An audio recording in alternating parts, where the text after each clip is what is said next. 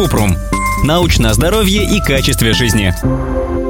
Правда, что во время менструации выше риск попадания инфекции? Кратко. Наверное, вы спрашиваете об инфекции органов малого таза. Тогда вероятность того, что во время менструации вредные бактерии из влагалища могут проникнуть в матку и маточные трубы, действительно увеличивается. Воспалительные заболевания органов малого таза чаще развиваются среди девушек, у которых есть невылеченные И П П П, большое количество половых партнеров, а также у тех, кто практикует незащищенный секс и проводит спринцевание.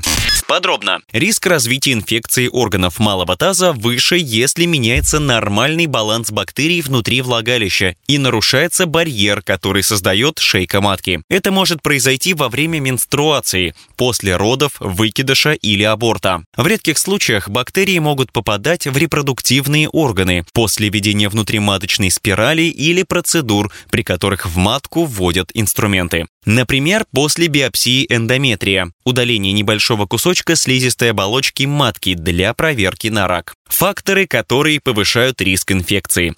Возраст. Инфекции чаще бывают у сексуально активных женщин моложе двадцати пяти лет. Несколько сексуальных партнеров или если у сексуального партнера есть другие половые партнеры. Секс без презерватива. Регулярное спринцевание. Оно может облегчить размножение вредных бактерий. Также спринцевание способствует попаданию бактерий из влагалища вверх к матке и маточным трубам. Воспалительные заболевания органов малого таза или И П П П в анамнезе. Если во время месячных использовать тампоны с высоким уровнем впитываемости и вовремя их не менять, они могут стать благоприятной средой для бактериальной инфекции. Активируются токсины, которые эти бактерии выделяют. Это увеличивает риск развития синдрома токсического шока, редкого и серьезного состояния с внезапной лихорадкой, рвотой, диареей, обмороком или головокружением. Как снизить риск развития инфекции органов малого таза?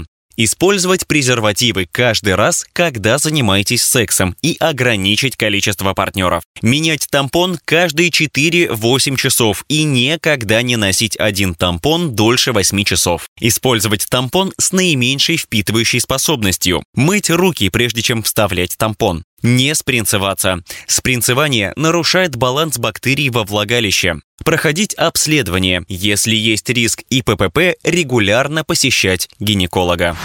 Ссылки на источники в описании подкаста. Подписывайтесь на подкаст Купрум, ставьте звездочки, оставляйте комментарии и заглядывайте на наш сайт купрум точка медиа. Еще больше проверенной медицины в нашем подкасте «Без шапки». Врачи и ученые, которым мы доверяем, отвечают на самые каверзные вопросы о здоровье. До встречи!